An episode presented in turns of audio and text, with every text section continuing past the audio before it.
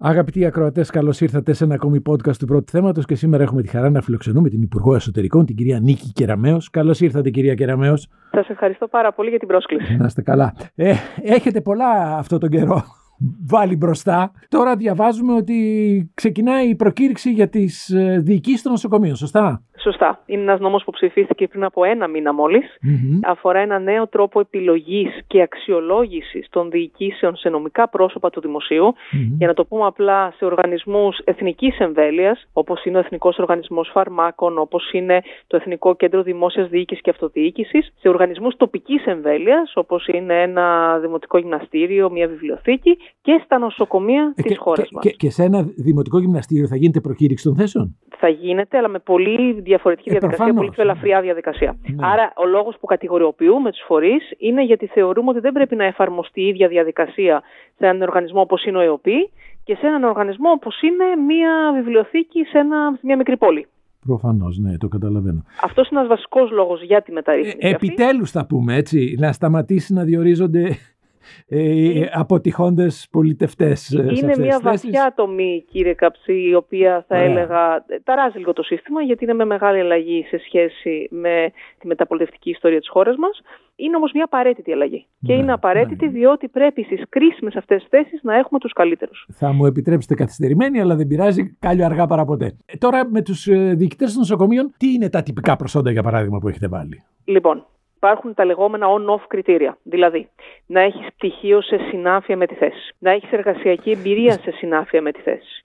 Να ξέρεις ξένη γλώσσα. Από τη στιγμή που πληρείς αυτές τις προποθέσει, λεγόμενες on-off, δηλαδή αν τις έχεις προχωράς στην επόμενη φάση, αν δεν τις έχεις, δεν μπορείς να είσαι Τώρα, τώρα για τι δικήσει των νοσοκομείων, δηλαδή, τι είναι ένα συναφές πτυχίο, ας αυτό, αυτό ορίζεται στην προκήρυξη που είναι πρώτο πυλόν να εκδοθεί. Η συνάφεια, για παράδειγμα, του πτυχίου μπορεί να έχει σχέση είτε με το ιατρικό είτε με τον τομέα της διοικηση Γιατί όταν καλείσαι να διοικήσει ένα νοσοκομείο, είναι, καταλαβαίνετε, πρωτίστως μια διοικητική, θα έλεγα, λειτουργία και συνεπώς είναι πάρα πολύ ναι. σημαντικό να έχεις, ε, να έχεις ε, γνώσεις και δεξιότητες στον τομέα της διοίκησης. Άρα η, το πρώτο στάδιο είναι κοιτάει κανείς πρώτα αν πληρείς αυτές τις τυπικές προϋποθέσεις. Οι οποίες θα ε, ορίζονται προφανώς ε, πολύ συγκεκριμένα. Τα, αυτά τα σωστά, πτυχία... Σωστά. Γι' αυτό και θα περιλαμβάνονται στην προκήρυξη που είναι πρώτο Και εν συνεχεία, εφόσον πληρείς αυτές τις προποθέσει, προβλέπεται για πρώτη φορά, κύριε Καψί, στη χώρα μας η διενέργεια ενός τεστ δεξιοτήτων από το ΑΣΕΠ, οριζοντίως σε όλους τους υποψηφιου Το τονίζω δεξιοτήτων και όχι Τι θα πει δεξιότητες, συλλογισμός, παραγωγικός συλλογισμός, επαγωγικός συλλογισμός. Είναι τεστ τα οποία θα έλεγα, ε, αξιοποιούνται σε πάρα πολλές χώρες της Ευρώπης και του κόσμου, στον δημόσιο και στον ιδιωτικό τομέα. Και οι πρώτοι 15 μόνο στο τεστ αυτό θα περνούν στην επόμενη φάση. Ε, δύο λεπτά. Τώρα θα προκηρυχθούν πάρα πολλές θέσεις από ό,τι έχω καταλάβει. Σωστά. Μία άλλη καινοτομία του νέου συστήματος είναι ότι προβλέπουμε μία ενιαία προκήρυξη. Άρα, για πόσες θέσεις μιλάμε Έχω τώρα, 160 περίπου. 160. Άρα, 100... άρα, δεν μιλάμε για 15 επιτυχώντε, 160 αναθέσεις, επί 15. Σωστά, αναθέσεις. Επί 15. Ναι. Έχουμε, έχουμε στη χώρα μας 120 νοσοκομεία. Η, παλιότερα οι προκηρύξεις βγαίναν ανανοσοκομείο. Mm-hmm. Εμείς το θεωρούμε αυτό αποτελεσματικό. Γιατί, Γιατί θέλουμε να πετύχουμε οικονομίες κλίμακας. Σκεφτείτε αντί να γίνονται 120 προκηρύξεις, να γίνει μία μεγάλη, η οποία να έχει όλα τα νοσοκομεία αυτά και να μπορεί ο υποψήφιος να επιλέξει ένα συγκεκριμένο αριθμό, με 3, 4, 5 νοσοκομεία στη χώρα. Άρα επιλέγει ακριβώς τα νοσοκομεία τα οποία, ε, τα οποία τον ενδιαφέρουν. Και άρα μπορεί να περάσει σε τρία νοσοκομεία, ας πούμε, υποψήφιος και, και εν συνεχεία να περάσει τη φάση της συνέντευξης. Αν μου επιτρέπετε, μια άλλη καινοτομία της ενιαίας προκήρυξης είναι το γεγονός ότι πλέον θα υπάρχει μια δεξαμενή. Ναι. Θα υπάρχει μια δεξαμενή υποψηφίων σε περίπτωση παρέτησης, για παράδειγμα, κάποιου διοικητή στο μέλλον, να μπορεί από εκεί να αντληθεί ένας υποψήφιος ο οποίος θα έχει περάσει όλες τις προποθέσει, θα έχει τα τυπικά προσόντα, θα έχει, επιτύχει, θα, θα έχει περάσει επιτυχώς το τεστ δεξιοτήτων. Άρα και αυτή είναι μια σημαντική προστιθέμενη αξία της ενιαίας προκήρυξης. Ωραία. Ε, σε, για κάθε θέση λοιπόν θα έχουμε 15 που έχουν επιτυχώντες, ας πούμε. Σωστά. Ε, που έχουν Εν συνεχεία αυτοί οι 15 πρώτοι θα μοριοδοτηθούν με βάση τα προσόντα τους όλα και οι πρώτοι 7 θα περάσουν σε στάδιο συνέντευξης. Α, γίνεται μοριοδότηση. Σωστά, γίνεται μοριοδότηση των πρώτων 15 μόνο. Οι, οι 7 πρώτοι θα περάσουν στη συνεντευξη Όλη αυτή η διαδικασία γίνεται υπό το ΑΣΕΠ. Το τεστ δεξιοτήτων γίνεται από το ΑΣΕΠ. Και η μοριοδότηση από το ΑΣΕΠ. Και η μοριοδότηση, όλη αυτή η διαδικασία. Και εν συνεχεία αυτή η διαδικασία καταλήγει στους τρεις επικρατέστερους. Οι 7 περνάνε από συνέντευξη. Ποιος παίρνει τη συνέντευξη; Λοιπόν, είναι ένα όργανο το οποίο έχει προεδρεύοντα το ΑΣΕΠ, εμπροκειμένου στα νοσοκομεία συμμετέχει. Ε, πρόεδρος είναι σύμβουλος του ΑΣΕΠ, συμμετέχει ο αντίστοιχος υπεάρχης, δηλαδή ο διοικητής της υγειονομικής περιφέρειας που είναι το νοσοκομείο, ο οποίος έχει κρυθεί και αυτός με βάση τις διαδικασίες και γενικός γραμματέας του Υπουργείου Υγείας. Άρα σε αυτό έχει η κυβέρνηση λίγο. Η, η ε, κυβέρνηση έχει ρόλο βεβαίως και θα σας πω γιατί. Έχει ρόλο διότι πρόκειται για φορείς για τους οποίους την πολιτική ευθύνη την έχει η κυβέρνηση. Και φορείς με τους οποίους η κυβέρνηση καλείται να συνεργαστεί σε καθημερινή βάση. Δεν μιλάμε για ανεξάρτητες αρχές. Για τον ίδιο ακριβώς λόγο, η επιλογή, όπω σας έλεγα πριν, η διαδικασία αυτή καταλήγει σε τρεις υποψηφίους, τους επικρατέστερους, οι οποίοι τρεις, οι οποίοι θεωρούνται οι καλύτεροι, δίνονται στον Υπουργό για να επιλέξει ο Υπουργός μεταξύ των τριών. Με τι κριτήριο θα επιλέξει ο Υπουργός; Προφανώς μπορεί να τους δει, μπορεί να τους κάνει συνέντευξη. Ε, δε, α, να δει 400 τόσου. Όχι, τρεις. Ναι, ε, 3 επί 160 είναι 400 τόσοι ποσοί. Αποκλείεται να τους δει, έτσι. Ε, Προφανώς θα, θα, θα, το κάνει εκείνος όπως κρίνει. Αυτή δεν θα γίνει και όλο ταυτόχρονα, όπως καταλαβαίνετε. Δεν θα κληθεί σε μία μέρα να δει 400 ανθρώπους. Όχι, αλλά πάντως και σε ε... πολλές μέρες. Θυμόσαστε τι είχε γίνει το 2010 με το 9, 10, 10 με τον διοικητή του ΙΚΑ. Έτσι. Είχαν πήξε υποψηφίους και είχε περάσει ένα εξάμεινο και δεν Πάντως υπήρχε... εδώ σκεφτείτε πόσο σημαντικό είναι ότι υπάρχει αυτό το φιλτράρισμα, ότι δηλαδή καταλήγουν εν τέλει σε αυτή τη διαδικασία, για παράδειγμα, μόνο 7 να, γίνουν, να περνάνε από συνέντευξη αντί για εκατοντάδες. Που ναι. θα μπορούσαν να γίνονται διαφορετικά. Ναι.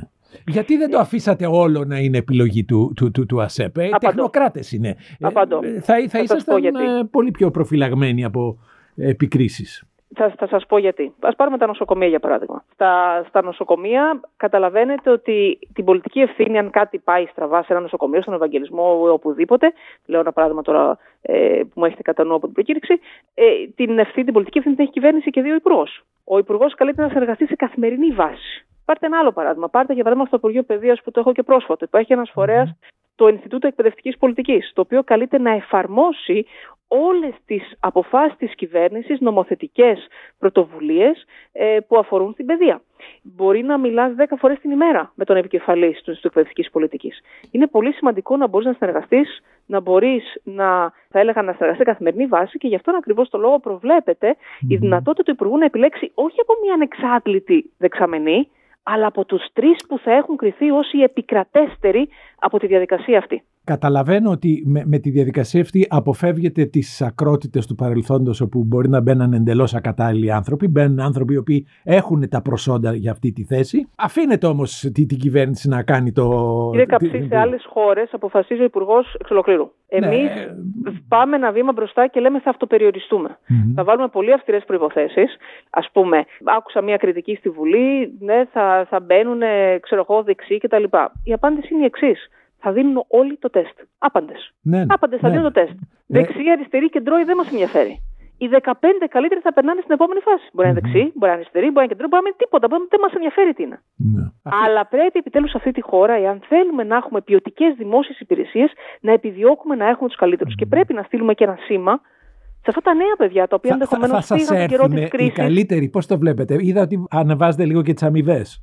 Ναι, και το θεωρώ σημαντικό αυτό, κύριε Καψί. Το θεωρώ σημαντικό διότι πρέπει κανείς να βλέπει τι γίνεται στο ιδιωτικό τομέα. Εάν θέλουμε να προσελκύσουμε σοβαρά στελέχη, mm-hmm. προφανώς είναι πολύ σημαντικό και οι απολαυέ να είναι, ε, θα έλεγα, ε, τέτοιου ύψους που να προσελκύσουν σοβαρά στελέχη. Mm-hmm. Γι' αυτόν ακριβώς το λόγο υλοποιήσαμε χτες, μάλιστα, την εξαγγελία του Πρωθυπουργού για αύξηση των αποδοχών σε τέτοιες κρίσιμες θέσεις. Ναι.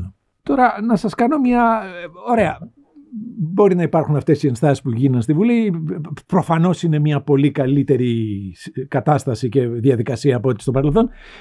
Θα βλέπατε να γίνει κάτι ανάλογο με τους δημόσιους υπαλλήλους στα Υπουργεία. Δηλαδή, εμείς έχουμε απολαύσει όλη το Yes Minister, την σειρά, δεν ξέρω αν την έχετε δει ποτέ, ή το Borgen, όπου ο Υπουργός συνεργάζεται με μια υπηρεσία του Υπουργείου του, την οποία δεν εξαρτάται από αυτό να είναι. Είναι τελείως με τους δικούς της κανόνες. Η επιλογή γίνεται με διαδικασίες του Υπουργείου. Το παρελθόν και στην Ελλάδα είχαμε γενικούς διευθυντές οι οποίοι είχαν εξουσία. Τώρα Κάθε υπουργός έχει μια ομάδα μετακλητών οι οποίοι κάνουν στην πραγματικότητα τη δουλειά. Βλέπετε. Είναι έτσι. Θα σας πω γιατί. Σας θυμίζω ότι μία από τις αλλαγές της πρώτης τετραετίας της κυβέρνησης του Κυριάκου Μητσοτάκη ήταν ο θεσμός των υπηρεσιακών γραμματέων. Ακριβώς αυτό πάνε υπηρετήσει. Μία πιο σταθερή, θα έλεγα, παρουσία σε επίπεδο υπηρεσιακών παραγόντων, ανεξαρτήτως της πολιτικής, θα έλεγα, ε, ηγεσίας. Mm-hmm. Οι υπηρεσιακοί γραμματεί είναι σε λειτουργία εδώ και αρκετά χρόνια και μάλιστα σκοπεύουμε το αμέσως επόμενο διάστημα να αυστηροποιήσουμε κι άλλο τις διαδικασίες για την επιλογή των υπηρεσιακών γραμματέων. Η, η, επιλογή, τώρα, η επιλογή τώρα γίνεται από τον Υπουργό. Από το ΑΣΕΠ. Από το ΑΣΕΠ. Από το ΑΣΕΠ. Ε, ναι, ναι. Είναι, είναι διαδικασία αποκλειστικά από το ΑΣΕΠ. Υπάρχει μια διαδικασία με αυστηρές προποθέσει, αυστηρά κριτήρια on-off, ε, συνεντεύξεις και ούτω καθεξής. Και ο σκοπός είναι να αυστηριοποιηθεί έτσι περαιτέρω η διαδικασία σε ό,τι αφορά τους υπηρεσιακού γραμματείς. Άρα η απάντηση στην ερώτησή σας είναι ότι η φιλοσοφία που διαπνέει, θα έλεγα, το νομοσχέδιο που μόλις ψηφίσαμε για τις διοικήσεις, αντίστοιχης φιλοσοφίας είναι και η νομοθεσία που διαπνέει ακριβώς τους υπηρεσιακού οι οποίοι τώρα τι, τι αρμοδιότητες έχουν όμως, είναι στην εφαρμογή της πολιτικής ή είναι απλώς ε, ε, προσωπάρχες να το πω έτσι; Όχι, έχουν μια ευρύτατη θα έλεγα, ένα ευρύτατο πεδίο αρμοδιοτήτων που αφορά, στην, αφορά σε θέματα οικονομικά, αφορά σε θέματα εφαρμογής πολιτικής, αφορά σε θέματα προσωπικού. Είναι ευρύτατο το πεδίο των αρμοδιοτήτων των υπηρεσιακών ε, γραμματέων σε κάθε Υπουργείο. Να, να περιμένουμε λίγο και περιορισμό των μετακλητών στο προσεχές μέλλον.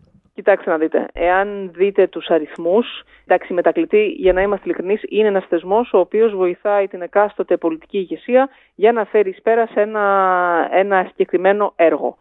Συνεπώς είναι ένας βραχίωνας ο οποίος χρειάζεται η εκάστοτε πολιτική ηγεσία, όποια και αν είναι αυτή, προκειμένου ακριβώς να φέρει πέρας στο το έργο. Το κάθε γραφείο υπουργού ή υφυπουργού είναι επιφερτισμένο με, με πολλές αρμοδιότητες, όπως καταλαβαίνετε. Πρέπει ναι. κάπως να λειτουργήσει και αυτό. Ναι. Ε, έχω την αίσθηση μερικές φορές ότι είναι σύμπτωμα της λειτουργίας του δημοσίου που παρακάμπτεται με τους μετακλητούς, αλλά εντάξει, αυτό είναι πολύ μεγάλη συζήτηση. Εντάξει, αλλά οι μετακλητές δεν έχουν κάποια καριέρα. Ναι. Δηλαδή, θέλω να πω, είναι παροδική και η ναι, θέση ναι, τους συνάπτεται άμεσα με την θητεία του ή της υπουργού. Ε, άρα δεν, δεν ανταγωνίζονται με οποιονδήποτε τρόπο ε, τους, ε, τους, δημόσιους, ε, τους δημοσίους ε, τώρα, μια και μιλάμε για τους δημοσίους υπαλλήλους, το Υπουργείο Παιδείας ε, δώσατε μεγάλη μάχη για το ζήτημα της αξιολόγησης, άσχετα με το πώς ε, πηγαίνει. Θα κάνετε κάτι ανάλογο στο δημόσιο. Θα υπάρχει... Είμαστε, κύριε Καψί, στην πρώτη χρονιά εφαρμογής του νέου συστήματος ε, στοχοθεσίας και αξιολόγησης που ψήφισε ο προκάτοχός μου, ο, ο Μάκης το οποίο συνδέει ακριβώς, προβλέπει για πρώτη φορά με τέτοιο οριζόντιο τρόπο στο δημόσιο τη στοχοθεσία. Τι θα πει αυτό, καλούνται όλοι οι προϊστάμενοι να θέσουν πολύ συγκεκριμένους στόχους ε, και εν συνεχεία να αξιολογηθούν στη βάση αυτών. Και επίσης προβλέπεται για πρώτη φορά ε, οικονομικό μπόνους, το οποίο είναι πολύ σημαντικό. Τι θα πει οικονομικό μπόνου, ας πούμε, υπάλληλοι που ασχολούνται με την απορρόφηση των κονδυλίων του Ταμείου Ανάκαμψης. Όσο πιο αποτελεσματική είναι στην υλοποίηση των έργων του Ταμείου Ανάκαμψης, που καταλαβαίνετε, ανοίγω μια παρένθεση εδώ, οι χρόνοι είναι, είναι αμήλικτοι σε ό,τι αφορά την υλοποίηση των έργων του Ταμείου, οι χρόνοι ενώ που υπαγορεύονται από τα ευρωπαϊκά όργανα. Όσο πιο αποτελεσματική λοιπόν είναι στην απορρόφηση των, των, ε, των πόρων του Ταμείου Ανάκαμψης, μπορεί αυτό να τους οδηγήσει, για παράδειγμα, σε έναν επιπλέον μισθό. Ναι. Αντιστοίχως. Η, η στοχοθεσία γίνεται από ποιον, ποιος βάζει τους στόχους; Γίνεται από τους προϊσταμένους και ελέγχεται από το Υπουργείο Εσωτερικών. Mm-hmm. Ελέγχεται γιατί, γιατί είναι μια νέα κουλτούρα και μπορεί, για παράδειγμα, να έρθει ένας προϊστάμενος και να μας βάλει εν είδη στην παράμετρο των στόχων, να μας βάλει τι αρμοδιότητες. Άλλο οι αρμοδιότητες, άλλο στόχος. Προφανώς, γι' αυτό το ρωτάω. Ότι ναι, άρα ενέχει έχει μια... μεγάλη σημασία αν ο στόχος είναι πραγματικός ή αν είναι προσχηματικός. Να άρα, άρα, άρα έχει πολύ μεγάλη σημασία και η κουλτούρα, και εδώ, αν θέλετε, είναι πολύ σημαντικός ρόλος του Υπουργείου Ιστορικών στο να εκπαιδεύσει αντίστοιχα το σώμα των δημοσίων υπαλλήλων στο πώς θέτει στόχους. Πρέπει να σας πω ότι είναι ένας τομέας στον οποίο αξιοποιούμε την τεχνητή δηλαδή για να φιλτράρουμε τους στόχους που έρχονται από τους προϊσταμένους. Καταλαβαίνετε ότι είναι τεράστια, τεράστιος όγκος από όλο το δημόσιο. Χρησιμοποιούμε την τεχνητή νοημοσύνη για να φιλτράρουμε ακριβώς τους στόχους και να καταλάβουμε σε τι βαθμό ε, συνιστούν απλές αρμοδιότητες ή πραγματικούς στόχους που τίθενται ε, από τους από τους προϊσταμένους. Και το οικονομικό μπόνους στο οποίο αναφέρθηκα προηγουμένως, το οποίο σήμερα που μιλάμε ισχύει σε τρεις τομείς, και οι τρεις τομείς είναι η υλοποίηση των έργων του Ταμείου Ανάκαμψης 1, η επίτευξη δημοσιονομικών στόχων 2 και η υλοποίηση των ετήσιων σχέδιων δράσης των Υπουργείων 3. Σε αυτούς τους τρεις τομείς εφαρμόζεται ήδη το οικονομικό μπόνους. Μία από τις πρωτοβουλίες μας τώρα στο Υπουργείο, στο Υπουργείο Εσωτερικών είναι να επεκτείνουμε αυτό το, το οικονομικό μπόνους σε όλο το δημόσιο, τη δυνατότητα μάλλον του οικονομικού μπόνους σε όλο το δημόσιο. Πράγμα όχι εύκολο, γιατί διαφορετικά μετράς τους στόχους όταν υλοποιείς το Ταμείο Ανάκαμψης και διαφορετικά όταν είσαι σε μια υπηρεσία που δεν είναι τόσο εύκολα μετρήσιμη στόχη. Mm-hmm. Προφανώς, ναι. Ε, Αλλά το θεωρούμε πολύ σημαντικό να δίνουμε υγιή κίνητρα προς, προς συνεχή βελτίωση, θα έλεγα, των δημοσίων υπαλλήλων. Όπως επίσης θεωρούμε πάρα πολύ σημαντική τη γνώμη των πολιτών σε αυτό. Εδώ θέλω να σας ρωτήσω, ναι, ε, τι δυνατότητα έχει ο πολίτης να αμυνθεί στις δυσλειτουργίες αυτές; Δηλαδή μπορεί να πας σε μια υπηρεσία να παίρνεις τηλέφωνο να μην το σηκώνει ποτέ κανείς ή να κάνεις ένα αίτημα και να μην σου απαντάει ποτέ κανείς; Μέσα στα σχέδια του 2024, κάτι το οποίο το δρομολογούμε ήδη, είναι ένας νέος μηχανισμός αποτίμησης της ποιότητας των υπηρεσιών του δημοσίου από τον ίδιο τον πολιτη Δηλαδή, παράδειγμα, πηγαίνεις, επισκέπτεσαι ως πολίτης ένα ΚΕΠ ε, και Τα ΚΕΠ παρεπιπτόντας θα συνεχίσουν να υπάρχουν; Θα συνεχίσουν διότι εξυπηρετούν ε, μια σημαντική μάζα του πληθυσμού, η οποία μπορεί να μην αισθάνεται ακόμα ή για οποιονδήποτε λόγο τόσο άνετα στον ψηφιακό χώρο. Ναι, θα πούμε για το ψηφιακό μετά. Συνεχίστε αυτό. Ναι, ναι. Είναι πολύ σημαντική η πρόοδος που έχει γίνει στο κομμάτι το ψηφιακό και νομίζω είναι μια κατάκτηση πλέον της κοινωνίας αυτή. Από την άλλη αυτό δεν σημαίνει ότι, δεν πρέπει, ότι πρέπει να αγνοούμε μερίδες του πληθυσμού που μπορεί να μην αισθάνονται τόσο άνετα mm-hmm. και άρα χρέος της πολιτείας είναι να φροντίζει και για αυτούς. Mm-hmm. Γι' αυτό λοιπόν βεβαίως συνεχίζουν να υπάρχουν τα ΚΕΠ και μάλιστα να αναβαθμίζονται, είμαστε στη διαδικασία αναβάθμισης των υπηρεσιών προκειμένου πιο εύκολα με λιγότερες κινήσεις, με λιγότερη γραφειοκρατία να συλλέγονται τα διάφορα πιστοποιητικά που χρειάζεται ο πολίτης και να διεκπεραιώνει με αυτόν τον τρόπο μία υπόθεσή του. στην πραγματικότητα, βέβαια, αυτό τώρα πια εγώ μπορώ να το κάνω μόνος μου από, το, από τον υπολογιστή μου, δεν είναι. Εσείς περισσότερα... μπορείτε ενδεχομένως. Ναι. Μπορεί κάποιος άλλος όμως συμπολίτης μας να μην έχει αυτή την ευχέρεια να μην έχει αυτές τις ψηφιακές δεξιότητες. Και χρέος της πολιτείας, κατά τη γνώμη μου, είναι το συνδράμει. Ναι, okay. Θα σας το πω με ένα παράδειγμα της επικαιρότητος. Πριν από λίγες μέρες ανακοινώσαμε την πρωτοβουλία της κυβέρνησης για την επιστολική ψήφο. Ναι, θα, θα έρθουμε σε αυτό. να, να σας βάλω μία παράμετρο μόνο που συνδέει ναι. τα δύο. Λένε μερικοί. Και πώς θα μπει κάποιος ο οποίος είναι πολύ ηλικιωμένος για να δηλώσει ότι θέλει να ψηφίσει με την επιστολική, μέσω επιστολικής ψήφου. Απάντηση. Μπορεί να πάει και σε ΚΕΠ. Okay, και να πω στα ΚΕΠ, ας πούμε, είναι χρήσιμα για να καλύψουν αυτή την ανάγκη που μπορεί να έχουν συμπολίτες μας, οι οποίοι για τον οποιοδήποτε λόγο μπορεί να μην αισθάνονται τόσο άνετα στο να πλοηγηθούν ακριβώς στον GovGR. Mm. Η, η, η ψηφιοποίηση στο δημόσιο, υποθέτω, συνεχίζεται συνεχίζεται η απλοποίηση και η ψηφιοποίηση. Ναι. Και η απλοποίηση. Ναι. Και το λέω αυτό γιατί μία από τις σημαντικές πρωτοβουλίες ε, ακούει το όνομα Μύτος. Δεν ξέρω αν έχετε ακούσει για αυτήν το πολύ σημαντικό έργο που έγινε, είχε ξεκινήσει από το Υπουργείο Ψηφιακής Διακυβέρνησης, τώρα είναι στο Υπουργείο Εσωτερικών. Τι κάνει το μύτος, καταγράφει διαδικασίες του δημοσιου Προσπαθεί δηλαδή να λύσει τον μύτο όπως τον ξέραμε από τη μυθολογία να, ε, να σταματήσουν οι άχρηστες διαδικασίε, δηλαδή, αυτές που και να, μας ταλαιπωρούν απλώς. Και να ενημερωθεί ο πολίτης με πιο απλό τρόπο. Παράδειγμα, θέλω να βγάλω μια άδεια πολυδομία. Mm. Μπαίνω πλέον στο mythos.gov.gr, βάζω σημεία κλειδιά, λέξεις κλειδιά, για παράδειγμα πολεοδομία, συγκεκριμένη άδεια κτλ. Και μου βγαίνει με πολύ φιλικό προς τον πολίτη και εύχριστο προς τον πολίτη τρόπο mm. πληροφορίες σχετικά με τη διαδικασία. Αυτό που μπορούμε να το κάνουμε; mythos.gov.gr τι δικαιολογητικά χρειάζομαι, πόσα, πόσο χρόνο παίρνει η διαδικασία, τι κοστίζει, τι παράβολα χρειάζομαι και ούτω καθεξής. Έχουμε καταγεγραμμένες πάνω από 3.200 διαδικασίες. Αυτό ενημερώνεται διαρκώς, τρέχει δηλαδή από μια υπηρεσία του Υπουργείου Εσωτερικών, η οποία είναι σε συνεχή συνεργασία με υπουργεία της χώρας συνολικά, με φορείς της χώρας συνολικά, ενημερώνονται διαρκώς αυτές οι διαδικασίες και προσεχώς κάτι θα θέλαμε να κάνουμε είναι να μπορείς επίσης να συμπληρώσεις το κινητό σου τηλέφωνο, εφόσον έχεις ενδιαφερθεί για την τάδε άδεια, για παράδειγμα, πολεοδομίας, και σε περίπτωση που υπάρξει αλλαγή ή βελτίωση οτιδήποτε διαδικασίας, να λαμβάνεις και ένα SMS στο κινητό σου, το οποίο να σου λέει είχες ρωτήσει για την τάδε διαδικασία, μπορείς να μπεις τώρα γιατί υπάρχει μια αλλαγή σχετικά με αυτήν. Μάλιστα. Μια τελευταία ερώτηση για το δημόσιο πριν περάσουμε στα, στο, της ε, επιστολικής ψήφου. Διαφάνεια. Πριν από πάρα πολλά χρόνια χρειάστηκε, τότε μας το κάλυπτε και το ταμείο μας, ένας συγγενής μου να πάει στην Αμερική για μια πολύ βαριά επέμβαση. Μπορούσες να μπεις μέσα να δεις τα ποσοστά επιτυχίας ε, του κάθε γιατρού, τι τρέχει σε κάθε νοσοκομείο ή στα σχολεία. Πώς διαλέγει ένα σχολείο, ξέρεις τα ποσοστά επιτυχίας στις εξετάσεις. Βγήκε το, η πίζα τώρα, είδαμε ότι τα, τα, τα ελληνικά σχολεία πάνε πολύ άσχημα. Ε, δυστυχώς. Ε, ε, θα, θα παίρνατε και τους πολίτες συμμάχους αν ξέραμε ότι το τάδε νοσοκομείο έχει τεράστια ποσοστά ενδονοσοκομιακών λοιμόξεων ή το τάδε σχολείο αποτυγχάνει συστηματικά στις εξετάσεις. Κύριε Καψί, είμαστε σε μια συνεχή προσπάθεια για μεγαλύτερη διαφάνεια. Παράδειγμα, μπορείς πλέον να μπεις στο site του Υπουργείου Ιστορικών και να βρεις τα πάντα για τους δημοσίους υπαλλήλους. Τα πάντα. Πόσους δημοσίους υπαλλήλους ε, αξιοποιεί αυτή το δημόσιο, με τι σχέση εργασίας, μόνιμους, προσωρινούς, εποχικούς κτλ. Μπορεί να βρεις τα πάντα. Τα πάντα. Όρεξη να έχεις, ώρα να έχεις, μπορείς να βρεις όλες τις πληροφορίες που θέλεις. Αυτό δεν, δεν, δεν μου λέει κάτι. Εγώ θα ήθελα να ξέρω σε αυτά που με αφορούν σαν πολίτη, τι επιδόσεις έχει ο κάθε φορέας.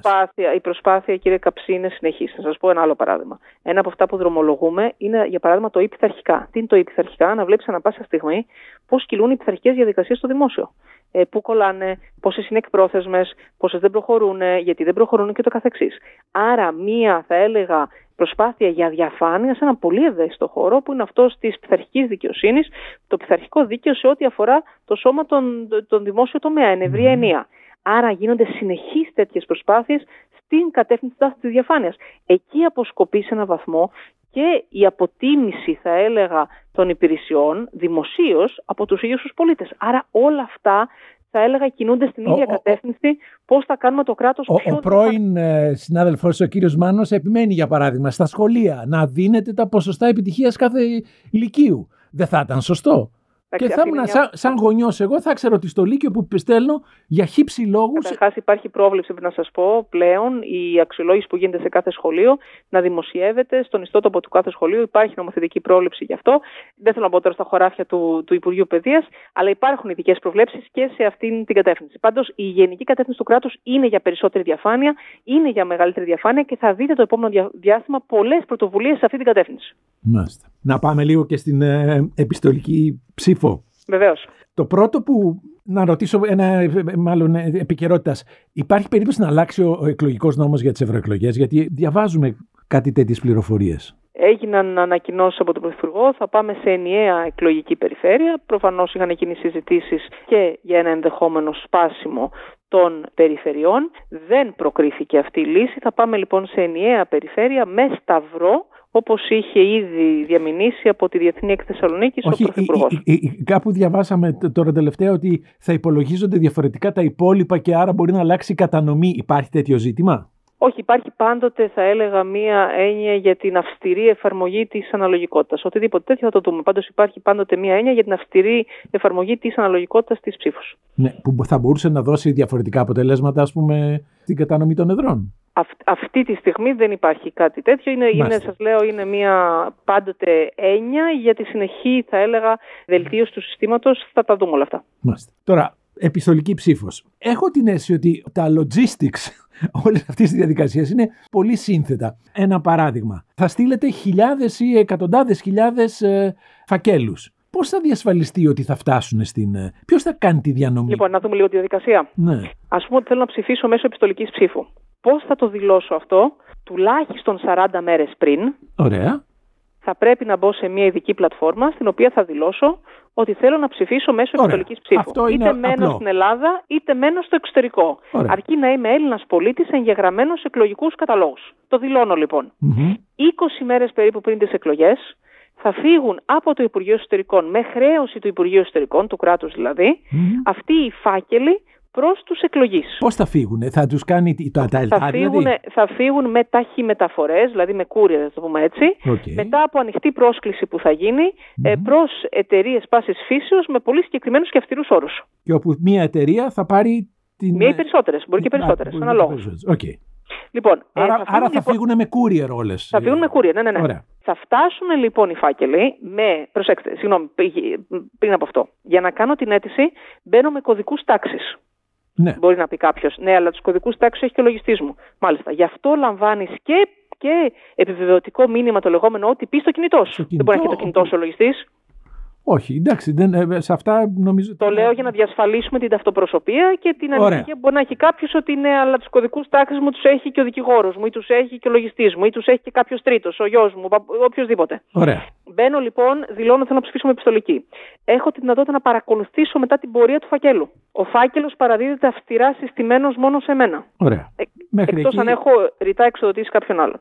Ο φάκελος περιλαμβάνει μέσα πέντε στοιχεία. Περιλαμβάνει ένα έντυπο οδηγιών, περιλαμβάνει το ψηφοδέλτιο, τον φάκελο ψηφοφορίας, αυτόν στον οποίο βάζω μέσα το ψηφοδέλτιο, ο οποίος φέρει και ειδικά χαρακτηριστικά γνησιότητας, το εθνόσημο με, ανάγλυφη, με, με ανάγλυφο τρόπο πάνω στο φακελο Ένα έντυπο δήλωσης ότι συμπλήρωσα το ψηφοδέλτιο μόνος μου, ότι πληρώ τις προϋποθέσεις και το καθεξής και τον φάκελο επιστροφής. Όλα αυτά μπαίνουν μέσα στον φάκελο επιστροφής που επιστρέφει στο αρμόδιο πρωτοδικείο, θα σας πω, στην αρμόδια δικαστική επιτροπή δηλαδή. Τα συμπληρώνω λοιπόν όλα αυτά. Επιστρέφεται ο φάκελος, πρέπει ο φάκελος να παραληφθεί μέχρι το Σάββατο 5 η ώρα. Σάββατο παραμονή των εκλογών. Εμπροκειμένου 8 ιουνιου 2024, 5 η ώρα. Οτιδήποτε οτιδήποτε φτάσει μετά τις 5 η ώρα δεν θα παραληφθεί. Ε, τώρα, ε, πώς θα το στείλω εγώ, θα, θα, σε θα courier, το θα πάω προσυμπληρωμένο φάκελο που έχει μέσα, ναι.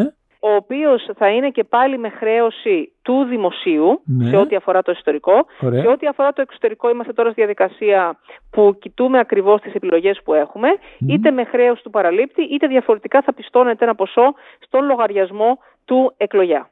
Άρα όλη αυτή η διαδικασία. Αλλά θα το, θα το, με τον courier θα το στέλνω πίσω; Με courier πάλι. Πάλι θα έχει να το παίρνει το σπίτι σου. Okay. Θα καταφθάνουν λοιπόν οι άρα, φάκελοι. Άρα η εταιρεία που θα λάβει θα έχει την υποχρέωση να πάει να πάρει και το φάκελο. Φυσικά. Okay. Η παράδοση θα γίνεται σε αρμόδια επιτροπή που αποτελείται από δικαστικούς. Ναι. Σε κάθε στάδιο της διαδικασίας υπάρχει δυνατότητα επιτήρησης από τα κόμματα. Αυτό σύμφωνα και με τις ευρωπαϊκές επιταγέ. Okay. Άρα σε κάθε διαδικασία μπορεί να υπάρχουν εκπρόσωποι όλων των κομμάτων που συμμετέχουν στις διαδικασίες. Άπαξ και παραλαμβάνεται ο φάκελος, σβήνεται ο εκλογικός μου αριθμός από αυτούς οι οποίοι μπορούν να πάνε να ψηφίσουν με φυσικό τρόπο σε εκλογικό κατάστημα. Γιατί, Α, σβήνεται όταν παραληφθεί ο φάκελος. Ναι, γιατί Άρα, αν έχω αν δεν παραληφθεί. Ακριβώς. Αν δεν παραληφθεί ποτέ, δεν έχω σβηστεί γιατί δεν έχω παραλάβει φάκελο. Ωραία. Εγώ πώς θα ξέρω ότι έχετε, ε, έχει παραλάβει το Υπουργείο το φάκελο; Πρώτα απ' όλα λαμβάνετε email. Θα γίνεται αυτόματα αυτό; Στέλνετε email, ναι, αυτόματα για την παραλαβή του φακέλου από την αρμόδια Το επόμενο πρωί, λοιπόν, ανοίγονται αυτοί οι φάκελοι ναι. από την αρμόδια επιτροπή. Και τι γίνεται όταν τους ανοίγουμε, διαχωρίζεται το ανώνυμο από το επώνυμο κομμάτι. Δηλαδή, υπάρχει μέσα η, επό, η, επό, η επώνυμη δήλωση που λέει ότι είμαι ο τάδε, συμπλήρωσα το ψηφοδέλτιο κτλ. Βλέπουμε ότι πληρούνται οι προποθέσει ότι πράγματι έχει δικαίωμα ψήφου και το καθεξής. Αποχωρίζεται το επώνυμο κομμάτι από το ανώνυμο, το οποίο ανώνυμο ποιο είναι, το ψηφοδέλτιο το οποίο έχει μπει μέσα στον φάκελο της ψήφου και είναι κλειστός. Ναι. Το οποίο πέφτει σε μια κάλπη. Το οποίο μόνο του το ψηφοδέλτιο με τον φάκελο, mm-hmm. μέσα στον κλειστό φάκελο δηλαδή, πέφτει στην κάλπη όπως θα ψήφιζες διαζώσεις. Και μετά στο Υπουργείο Εσωτερικών Υποθέτων και έχετε μετά μερικές 7 η ώρα, δεκάδες, 7 η ώρα ναι. ταυτόχρονα ανοίγουν και αυτές οι κάλπες. Ναι. Οι οποίες είναι κάλπες των εκλογέων της επιστολικής ψήφου. Okay. Άρα γίνεται ταυτόχρονα η καταμέτρηση σε όλη τη χώρα, σε αυτούς που ψήφισαν με φυσικό τρόπο και σε αυτούς που ψηφίζουν μέσω επιστολικής ψήφου. Ωραία. Τελευταία ερώτηση που προκύπτει και από κάτι που έχει γίνει ήδη στην Αγγλία, για παράδειγμα, με την επιστολική ψήφο. Πώς μπορεί να διασφαλιστεί ότι κάποιοι δεν θα πουλήσουν την ψήφο τους; Δηλαδή, είμαστε μια ομάδα εμείς, 10 άτομα, οι οποίοι θέλουμε να βγάλουμε μερικά ε, εκατοσταρικά ευρώ Πάμε στον ε, πολιτευτή, του λέμε κοίταξε να θα, θα δεις ότι βάζουμε μέσα στο φάκελο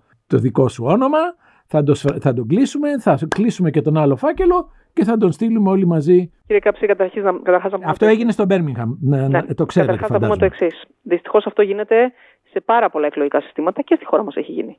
Τι εννοώ, Υπάρχουν καταγγελίες, υπάρχουν μερικές φορές που φτάνει στη φυσική κάλπη, θα έλεγα κάποιος, και βρίσκει όταν ανοίγει ο δικαστικά αντιπρόσωπος, βρίσκει ακόμα και χρήματα τα οποία έχει αφήσει κάποιος μαζί με το ψηφοδέλτιο, mm-hmm. μπορεί να το έχει δοθεί συμπληρωμένο. Σύμφωνοι, αλλά δεν υπάρχει τρόπος να ελέγξεις ότι θα το ρίξεις λοιπόν, μέσα. Αυτό, αυτό ενώ στη, στον επιστημονική ψήφο το ελέγχεις. Υπάρχουν. Υπά, ναι, η απόδειξη είναι πως όχι. Διότι θέλω να πω στη, στην φυσική ψήφο, ορίστε, σας λέω παραδείγματα, και εγώ ως δικηγόρος και έχοντας κάνει δικαστική αντιπρόσωπος, συναντούμε τέτοιες περιπτώσεις. Ναι, Τώρα, σύμφωνοι. Και επίσης πάρα πολλές φορές που έρχονται και λένε ορίστε, το έχω συμπληρωμένο και το καθεξής. Υπάρχουν αυτές οι περιπτώσεις, δηλαδή σε κάθε περίπτωση. Εδώ όμως, κύριε Καψί, δεν πάμε να εφεύρουμε τον τροχό. Mm-hmm. Μιλάμε για ένα σύστημα το οποίο εφαρμόζεται, είμαστε μάλλον η εξαίρεση στην Ευρώπη αυτή τη στιγμή.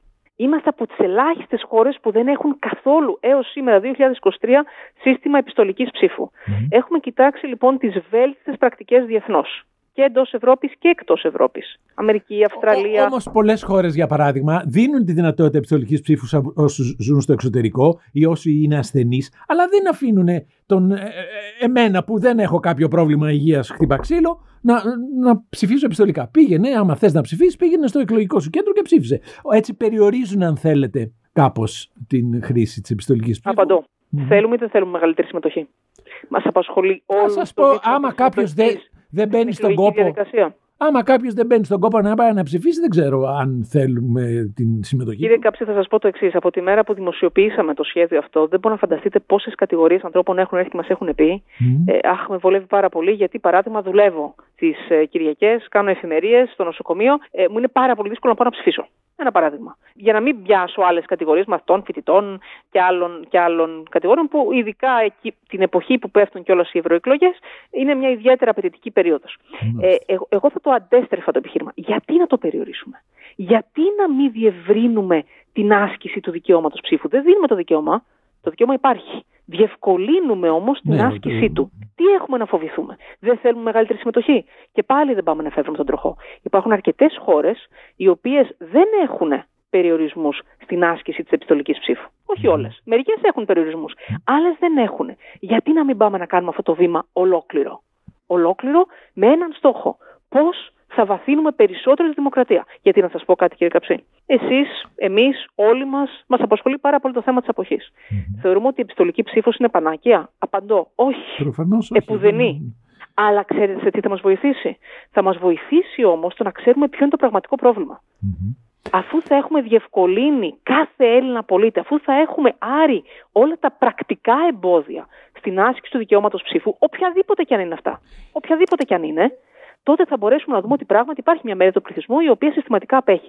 Και τότε θα μπορέσουμε να εμβαθύνουμε περισσότερο στα πραγματικά αίτια του προβλήματος. Αλλά αφού έχουμε εξαντλήσει τα θεσμικά εργαλεία της πολιτείας για τη διευκόλυνση του δικαιώματος ψήφου. Βλέπετε πάντως ότι εκφράστηκαν ήδη. Α πούμε, το Κουκουέ θεωρεί ότι ανοίγει πόρτα καταδολίευσης, να το πω έτσι. Εντάξει, κοιτάξτε να δείτε. Είναι ε, η ίδια η Ευρωπαϊκή Ένωση η οποία έχει, ε, θα έλεγα, εκδώσει κατευθυντήριες γραμμές υπέρ της επιστολικής ψήφου και μαλιστα ο αρμόδιος οργανισμός, ο ΑΣΕ, ο λεγόμενος, έχει εκδώσει και 8 πολύ συγκεκριμένες προποθέσει για την αξιοπιστία της διαδικασίας. Πρέπει να σας πω ότι τις πληρούμε όλες αυτές και με το παραπάνω. Δηλαδή, αυτό που έχουμε κάνει είναι ότι έχουμε πάρει τις βέλτιστες πρακτικές διεθνώς και τις έχουμε επαυξήσει κιόλας. Mm-hmm. Υπάρχουν άλλες χώρες που μπορεί να μπαίνει κανείς με μόνο του κωδικούς τάξη, τους αντίστοιχους. Δεν στέλνει και επαληθευτικό OTP, για παράδειγμα. Εμείς το κάνουμε. Άρα πάμε και βήματα παραπάνω. Αλλά ξέρετε, κύριε Καψί, μία είναι η αγωνία μας. Η αγωνία μας είναι πώς θα άρουμε οποιαδήποτε πρακτικά εμπόδια στην άσκηση του δικαιώματος ψήφου. Είτε αφορούν σε εκλογή στο εξωτερικό, Πόσες συζητήσεις είχαμε το καλοκαίρι όταν φέραμε το πρώτο νομοσχέδιο της κυβέρνησης Μητσοτάκη, της δεύτερης κυβέρνησης Μητσοτάκη, για την άρση των νομικών εμποδίων τότε στην ψήφο των αποδήμων. Σας θυμίζω ότι πριν από αυτό, εάν ήσουν Έλληνα του εξωτερικού για να ψηφίσεις. ήταν κομικά. Ε, Συμφωνώ έπρεπε να αποδείξεις ναι, ότι ναι, έχεις ζήσει στην Ελλάδα χρονικό διάστημα, ότι έχεις υποβάλει φορολογική δήλωση κτλ. Το καλοκαίρι λοιπόν προβήκαμε στην άρση, και όταν λέω προβήκαμε, όχι η κυβέρνηση, 208 βουλευτές ναι, ναι. και μας τιμά ως πολιτικό σύστημα ότι ήμασταν 208 από τέσσερα κόμματα, αν θυμάμαι καλά, που υπερψηφίσαμε αυτή τη ρύθμιση. Προβήκαμε λοιπόν στην άρση των νομικών εμποδίων. Τότε όμως υπήρχε μια κριτική, η οποία τι έλεγε, OK, okay, έχουμε άρει τα νομικά εμπόδια, αλλά τι θα απαντήσουμε σε κάποιον ο οποίος μένει στον Buenos Aires και πρέπει να ταξιδέψει μέχρι τον Ντάλλας και να πληρώσει και 700 δολάρια για να πάει να ψηφίσει. Τι θα απαντήσουμε σε έναν Έλληνα της Αυστραλίας, ο οποίος μένει στο Πέρθ και πρέπει να πάει μέχρι Αυτά είναι πολύ πραγματικά ζητήματα και σωστά εφαρμόζεται και, και η επιστολική Και γι' αυτό πάμε να διευκολύνουμε. Ή τι θα απαντήσουμε σε έναν εποχικά εργαζόμενο στην Ελλάδα, ο οποίος κάνει σεζόν. Δουλεύει τον Ιούνιο μήνα Είμαστε εν μέσω τουριστικής περίοδου. Ή σε έναν φοιτητή ο οποίος είναι εν μέσω εξεταστικής περίοδου στο πανεπιστήμιό του. Ή σε έναν μαθητή. Απλώς επειδή στην Ελλάδα βρισκόμαστε, ξέρουμε ότι κάποιοι θα προσπαθήσουν να το εκμεταλλευτούν και διαφορετικά. Ε, Κύριε Κάψη, να σας πω κάτι. Έχει έρθει η ώρα η χώρα μας να προχωρήσει μπροστά. Ναι. Να προχωρήσει μπροστά, να πρωτοπορήσει, να βγει μπροστά και να, και να θα έλεγα να συνθέσει από τις βέλτιστες διεθνείς πρακτικές. Δεν πρέπει κανείς να φοβάται τη δημοκρατία. Ναι. Είδατε ότι εδώ τώρα στις προηγούμενες εκλογές ε, ένας πολιτευτής αγόραζε ψηφοδέλτια. Έγινε και παρενέβη η αστυνομία σε αυτό κανονικές εκλογές. Ορίστε. Ναι, ναι, ναι, Έμπρακτη ναι. απόδειξη ότι αυτό μπορεί ε, και γι' αυτό υπάρχουν και τα όργανα της τάξης, γι' αυτό υπάρχουν πάρα πολύ αυστηρές κυρώσεις. Αλλά δεν πρέπει να φοβόμαστε τη δημοκρατία. Όποιος θέλει περιορισμούς στην άσκηση αυτού του δικαιώματος, ε, τότε, τότε βάλει, θα έλεγα, εναντίον της. Δηλαδή, να, να περιορίσει τη δημοκρατία. Εμείς θέλουμε να βαθύνουμε τη δημοκρατία. Σας ευχαριστώ πάρα πολύ για αυτή τη ε, συζήτηση. Νομίζω ότι λύσαμε τουλάχιστον τις απορίες που μπορεί να είχαν ορισμένοι. Εγώ ευχαριστώ πολύ, πάρα πολύ.